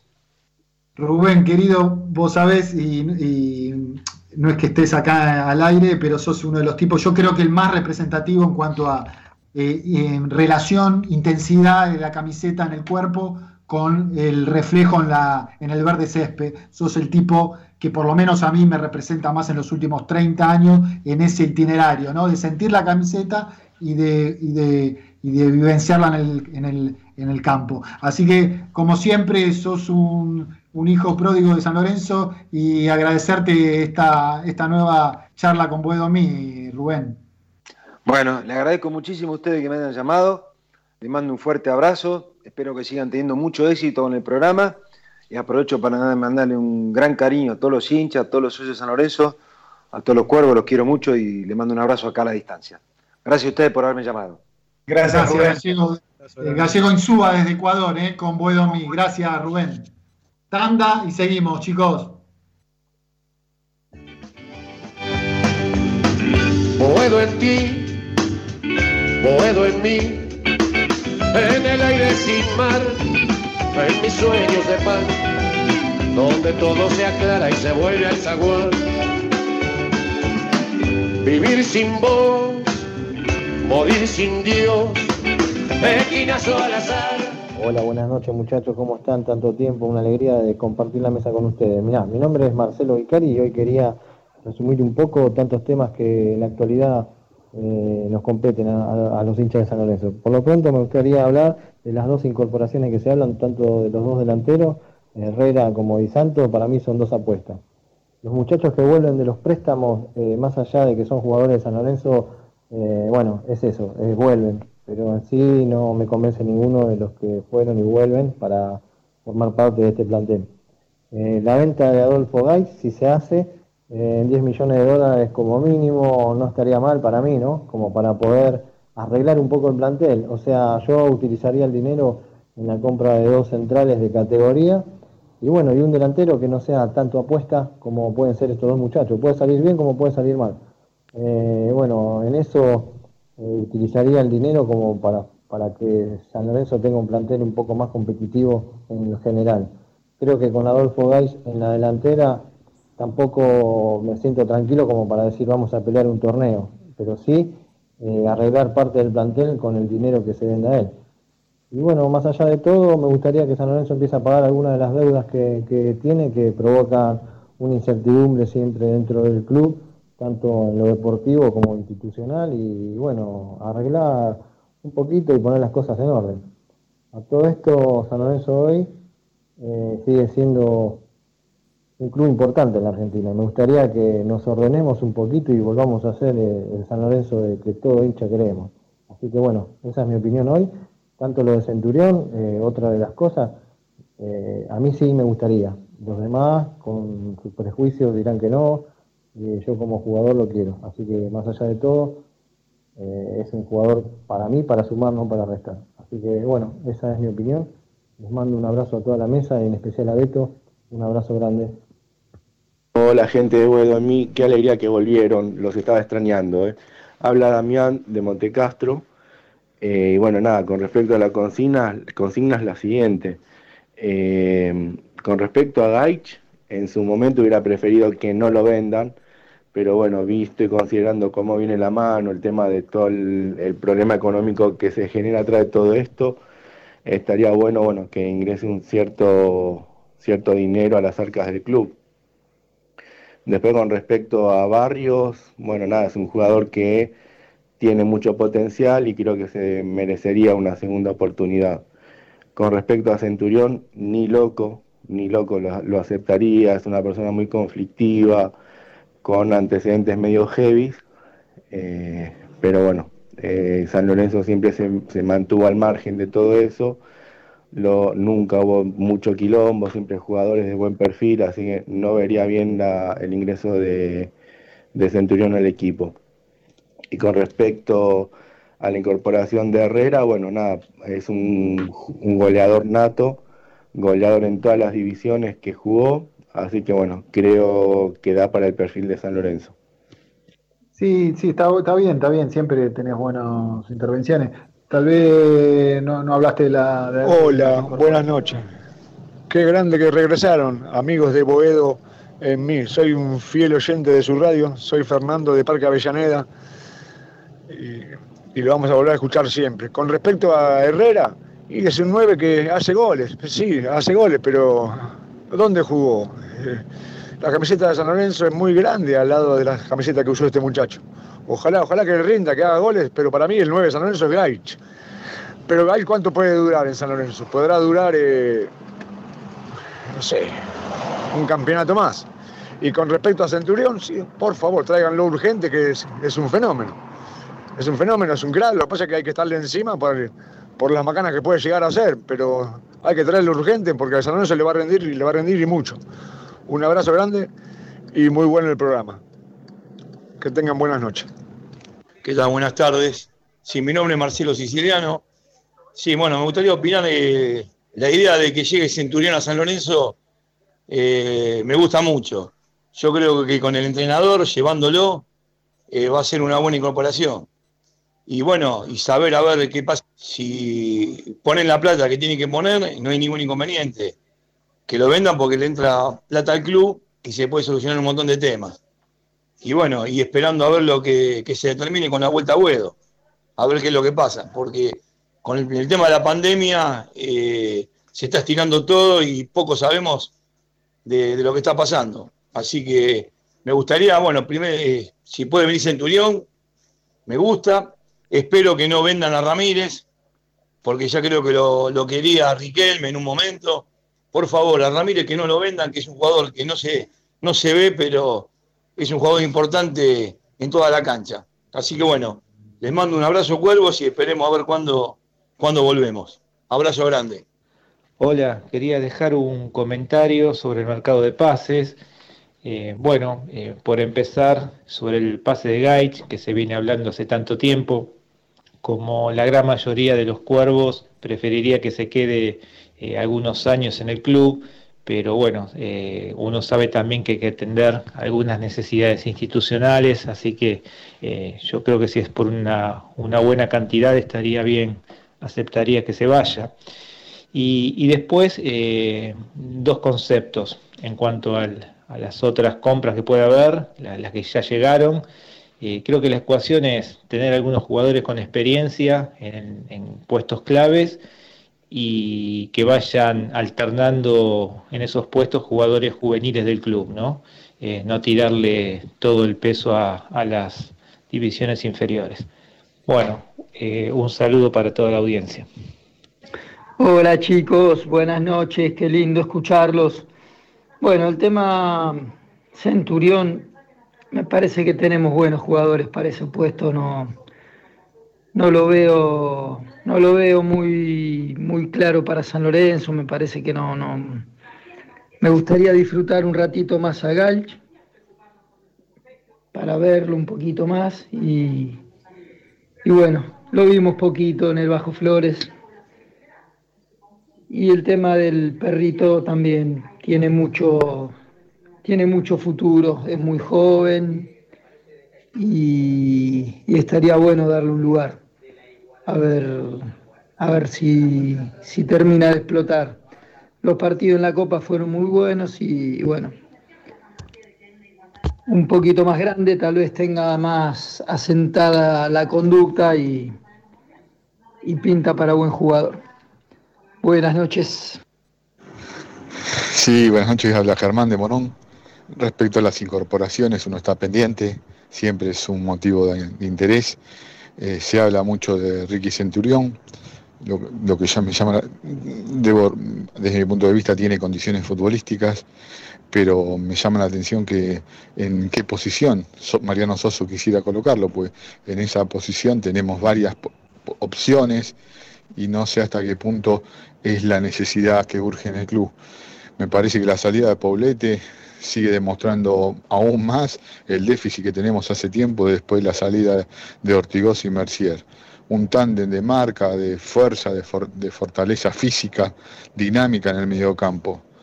Eh, Franco Moyano demostró que no es un jugador que puede ser titular indiscutible en San Lorenzo, no tiene la personalidad para ser un caudillo, que es lo que nos falta. Julián, Al- Julián Palacios es un chico, así que para mí está bien que está Menossi, pero necesitamos sí o sí un, tipo de talante, de, for- de fortaleza, de dinámica, que, de que grite en ese lugar. Eh, por supu- también Gabriel Rojas no es la opción a, a Pitón. Se demostró que todos los chicos que fueron a clubes chicos no pudieron ganar titularidad, no, hicieron uso de la opción. Gabriel Rojas tuvo muchos partidos en San Lorenzo, ya demostró que, no puede, no es un jugador para San Lorenzo en particular. Lo mismo que desde mi punto de vista Moyano. Entonces, de- nuevo apuntar los cañones a posiciones en las que sí o sí necesitamos. Cinco u ocho o un cinco grande, con- de- que mande, que grite, eso que le está faltando a San Lorenzo desde hace tiempo. Eh, respecto a la incorporación de, Herrera no me, no puedo pronunciar, pues salvo un semestre que sé que fue bueno en Central Córdoba, tampoco lo, lo tengo en un conocimiento importante y sigo pensando quién puede abrir el juego por la punta derecha o hacer un, un carrilero con llegada y sorpresa para abrir. Tenemos una, una- una longitud de campo de juego grande y tampoco en el último tiempo estamos abriendo la cancha por el sector derecho con ninguna alternativa que no sea el, el 4 Herrera el Correntino.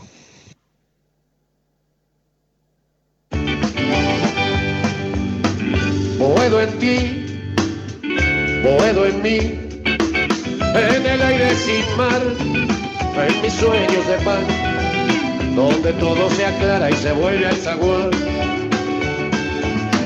Vivir sin vos, morir sin Dios, esquinazo al azar, soledades llevar. Qué linda tanda, eh, qué linda tanda, qué linda música, más que tanda, es la de Boedo en mí, chicos, que en el estudio de la radio nos gustaba un poquito practicarla, con Javier cantando también, con Javier Brancoli, ¿no, Javi, querido? Linda, linda música, la, de, la del uruguayo. Ahí lo veo a Maxi otra vez. Linda nota con el gallego Insúa, ¿eh? Linda nota, como siempre, Gallego Insúa muy claro en sus conceptos. Ojalá que, que pueda tener una nueva oportunidad. Me parece que, que no es tan apreciado por las últimas dirigencias eh, de San Lorenzo como debería serlo. Ganó una Copa Internacional. Eh, para mí es un referente importantísimo del club. Y bueno, agradecerle también a la gente, cómo está escuchando y cómo se está aprendiendo eh, al programa, a, a- pesar de que obviamente eh, no estamos ahí en la radio como, como acostumbramos y como nos gusta. La verdad que muy escuchado, me están llegando muchos mensajes eh, y también agradeciendo la nota a, a Gran Gallego Insúa. Sí, dejó título Juanpa, eh, Juan Pablo Acuña, el gallego Insúa, con que, bueno, el tema Gaich, que no estaría, lo que dijo, que no estoy de acuerdo, que sin tener un logro, sin tanto rodaje en primera, que ya lo vendan. Dijo, yo entiendo toda la cuestión económica, pero en lo futbolístico, como hincha de San Lorenzo, no estaba de acuerdo el gallego Insúa en vender ahora a Gaich. Eh, y de- algunos también, algunas, algún- algunos títulos más interesantes de Rubén, eh, Acuña, querido. Sí, por supuesto, ha dejado muchos títulos, creo que el más interesante, más allá de... de Te escucha lejos, Acuña. A ver, ahora me escuchan bien. Sí. Ahí está, ¿no? Decía que hay, eh, ha dejado buenas, eh, buenos títulos, más allá de eh, lo que habló de los juveniles, también hablando del trabajo de inferiores que se hacía en aquel momento, ¿no? Hacer un recambio, subir 10, 11 jugadores para armar un nuevo plantel que le fue bien y que termina luego sacando jugadores a relucir que años después eh, fueron estrellas en San Lorenzo y después eh, siguieron su, su, carrera y también eh, creo que es algo que siempre lleva el gallego como estandarte, es volver a San Lorenzo, ganar la Copa Libertadores y, y a posteriori el Mundial de Clubes. Una muy linda entrevista, muy rica, con un tipo que habla muy bien, que tiene unos conceptos muy claros en cuanto al futbolístico y muchísima gente en las redes sociales en repercusión. creo que eh, coincido con mucha gente que, está en Twitter eh, que lo trata de ídolo, ¿no? Claramente el gallego un ídolo para la gente de San Lorenzo. Sí, sí, sí, sí, eh, totalmente de acuerdo y, suscribirlo una vez más, Maxi Acuña y Javi, el tema del gallego Insúa, está bien, en el, recuerdo de mucha gente va a estar obviamente Ortigosa, que logró el penal de la Copa Libertadores, hay grandes ídolos, pero creo en cuanto a identificación con la camiseta, mi opinión, no hay tipo como gallego Insúa. No hay tipo que haya. Después habrá grandes amores, Gonzalo Rodríguez, que yo creo que lo quiere muchísimo, Colochini, pero el gallego Insúa es representativo de muchas generaciones. Eh, y agradecerle a Julio en la operación, ¿eh? hoy eh, desde ahí los estudios y desde su casa también colaborando y muchísimo la Julio como operador de aquí de la radio para que este programa salga bárbaro. Javier Brancoli, toda suya, a mí me preguntan del tema fútbol, pero cuando me habla mi vieja, me habla familia, Laura, etcétera, gente de diferentes lados que no están futbolera, dice, a mí me gusta el informe de Javier Brancoli. Espero el informe de Javier Brancoli, el colega de Mariano Soso. Toda suyo, compañero. Gracias, Beto. Y con la ayuda de Julio vamos a meternos un poquitito en este último rato del programa en contar algo que, todos sabemos, pero que no sé si terminamos de dimensionar y de imaginarnos, que hoy eh, la ciudad deportiva y la cancha de San Lorenzo eh, son un, es un pequeño gran hospital, ¿sí? Eh, si pudiéramos recorrer hoy, cosa que no podemos hacer porque estamos en aislamiento, por supuesto, em, tomaríamos dimensión, ¿no? Hay cosas que uno las ve y las entiende, las escucha y no tanto, em, de lo que está sucediendo en ese epicentro de la ciudad de Buenos Aires, que es el barrio de Flores. El barrio de Flores, según el último informe, es el que tiene la mayor cantidad de casos de eh, COVID-19, 4.041 casos, 4.041 casos confirmados en el barrio de Flores, particularmente afectados los geriátricos y por supuesto el barrio Padre Richardelli, que es el que está frente a la cancha de San Lorenzo. Em, vamos a escuchar a una queridísima amiga y además miembro fundadora de este programa, que trabaja en el Hospital Piñeiro, que nos cuenta un poco qué está pasando en ese lugar caliente de la ciudad de Buenos Aires, donde se está dando una pelea este, muy fuerte sobre todo, y siempre agradeciéndole al personal de salud como Sandra Madeira, que nos dice y nos cuenta en este primer audio, Julio, qué es lo que está pasando en el Bajo Flores, en el Hospital Piñeiro y en la atención de la pandemia. Hola amigos de Buedo en mí, ¿cómo están? Bueno, como ustedes dijeron, trabajo en un hospital de la zona sur de la ciudad de Buenos Aires, zona que ha sido bastante abandonada por las políticas de esta ciudad, hay que decirlo, pero también hay que decir que en estas contingencias que estamos atravesando y a instancias de las medidas y el trabajo articulado con el Ministerio de Salud de la Nación, eh, se están reorganizando las funciones de los distintos dispositivos de salud, priorizando la urgencia, priorizando la atención del coronavirus em, y haciendo, suspendiendo todo lo programado para más adelante.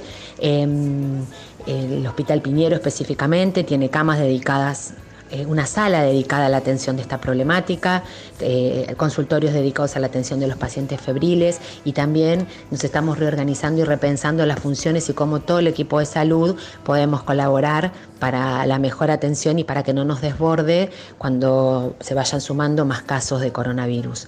Eh, la verdad es que celebro profundamente las medidas que desde el Ministerio y desde el Poder Ejecutivo se fueron tomando porque esto nos permitió adelantarnos y organizarnos y estar un paso más adelante y, saber como equipo de salud cómo tenemos que eh, digamos, proceder frente a esta contingencia. Eh, la verdad es que sí nos preocupa mucho eh, la vulnerabilidad social de la población con la que trabajamos, nos preocupa mucho las personas en situación de calle, las problemáticas de salud mental con las que tendremos que seguir pensando eh, cómo nos organizamos para poder asistirlas y también protegerlas de, esta pandemia. y por supuesto, también instamos y, creemos que es fundamental el trabajo articulado con las organizaciones sociales y que los clubes también tengan un lugar fundamental para dar respuesta a esta situación.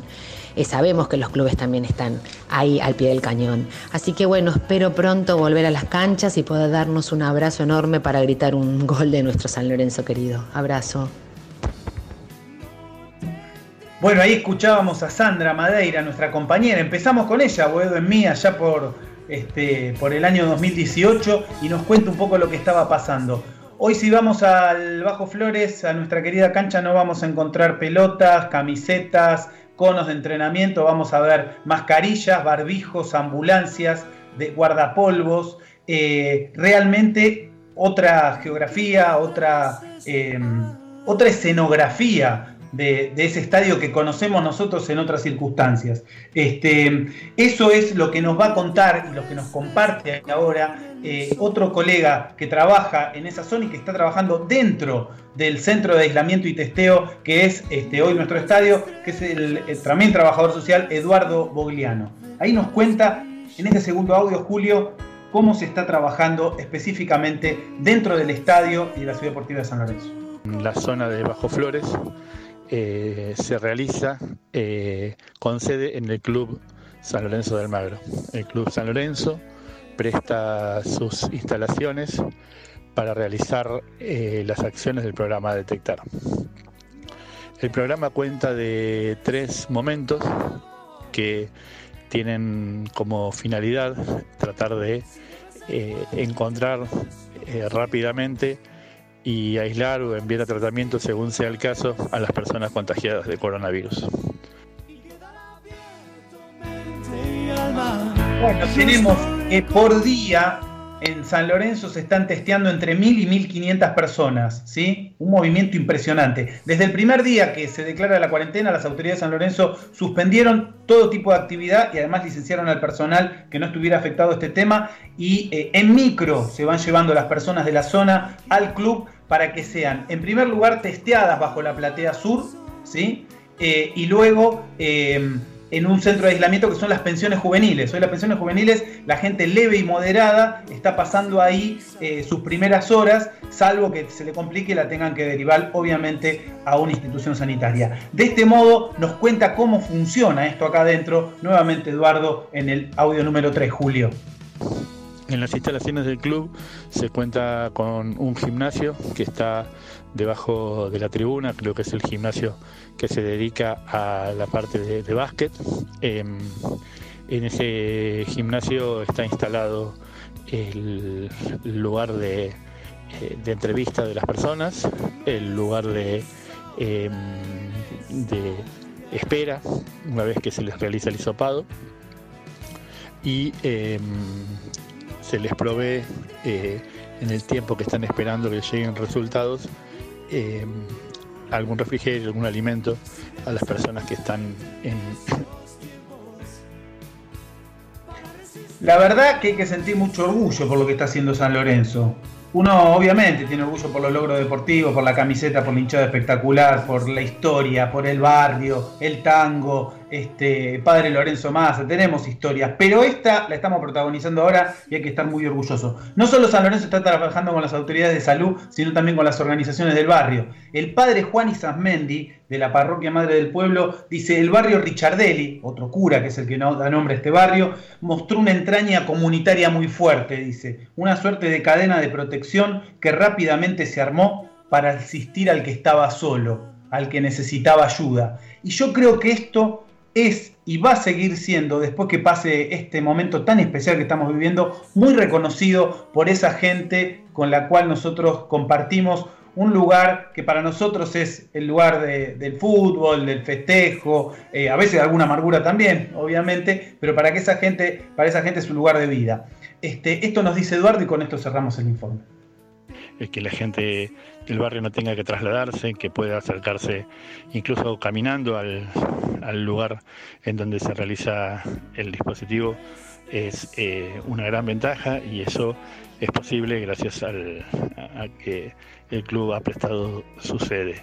Eh, seguramente eh, el, el paso de- del, tiempo pondrá mm, de relieve y pondrá en valor para las- los vecinos del barrio eh, lo que eh, significa contar con una institución que pueda estar atenta y sensible a, a lo que ocurre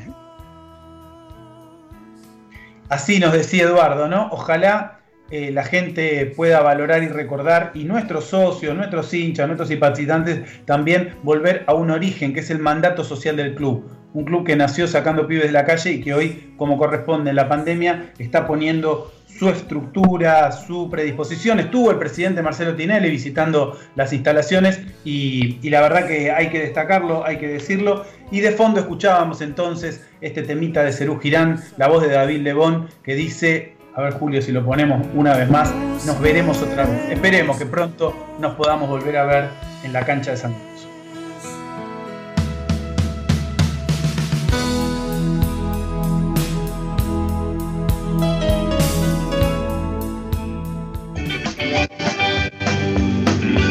Boedo en ti, boedo en mí, en el aire sin mar, en mis sueños de paz.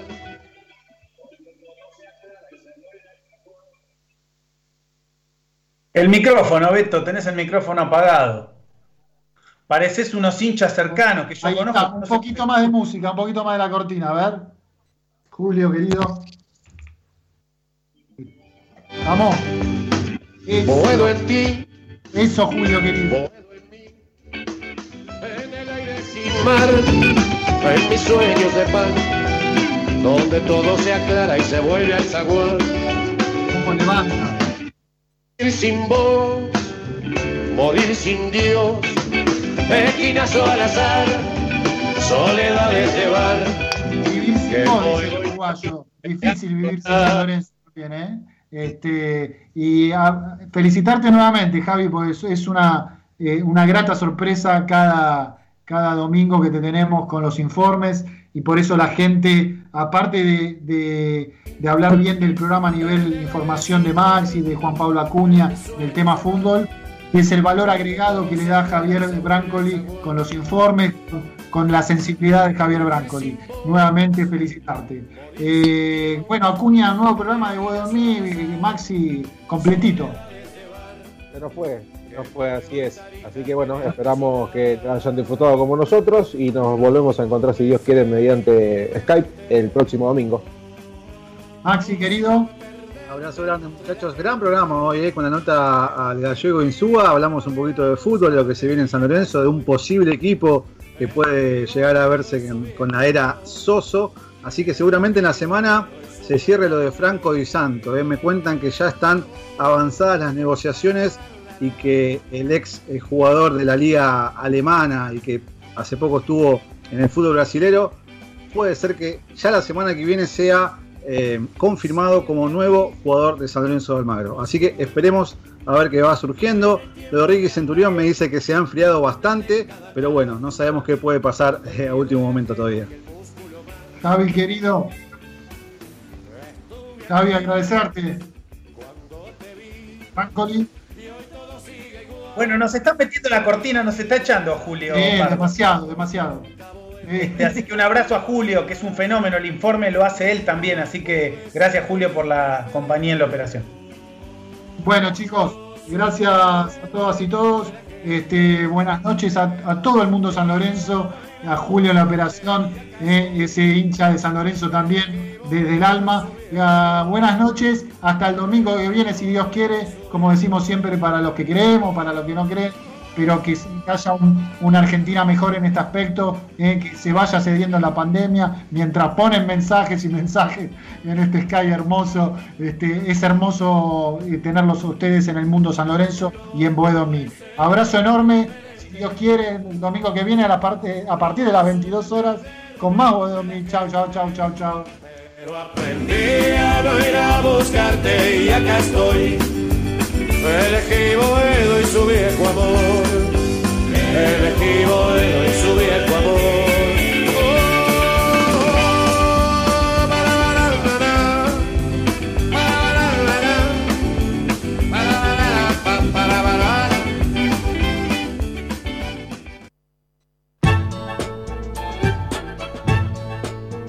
Desde la ciudad de Buenos Aires transmite AM690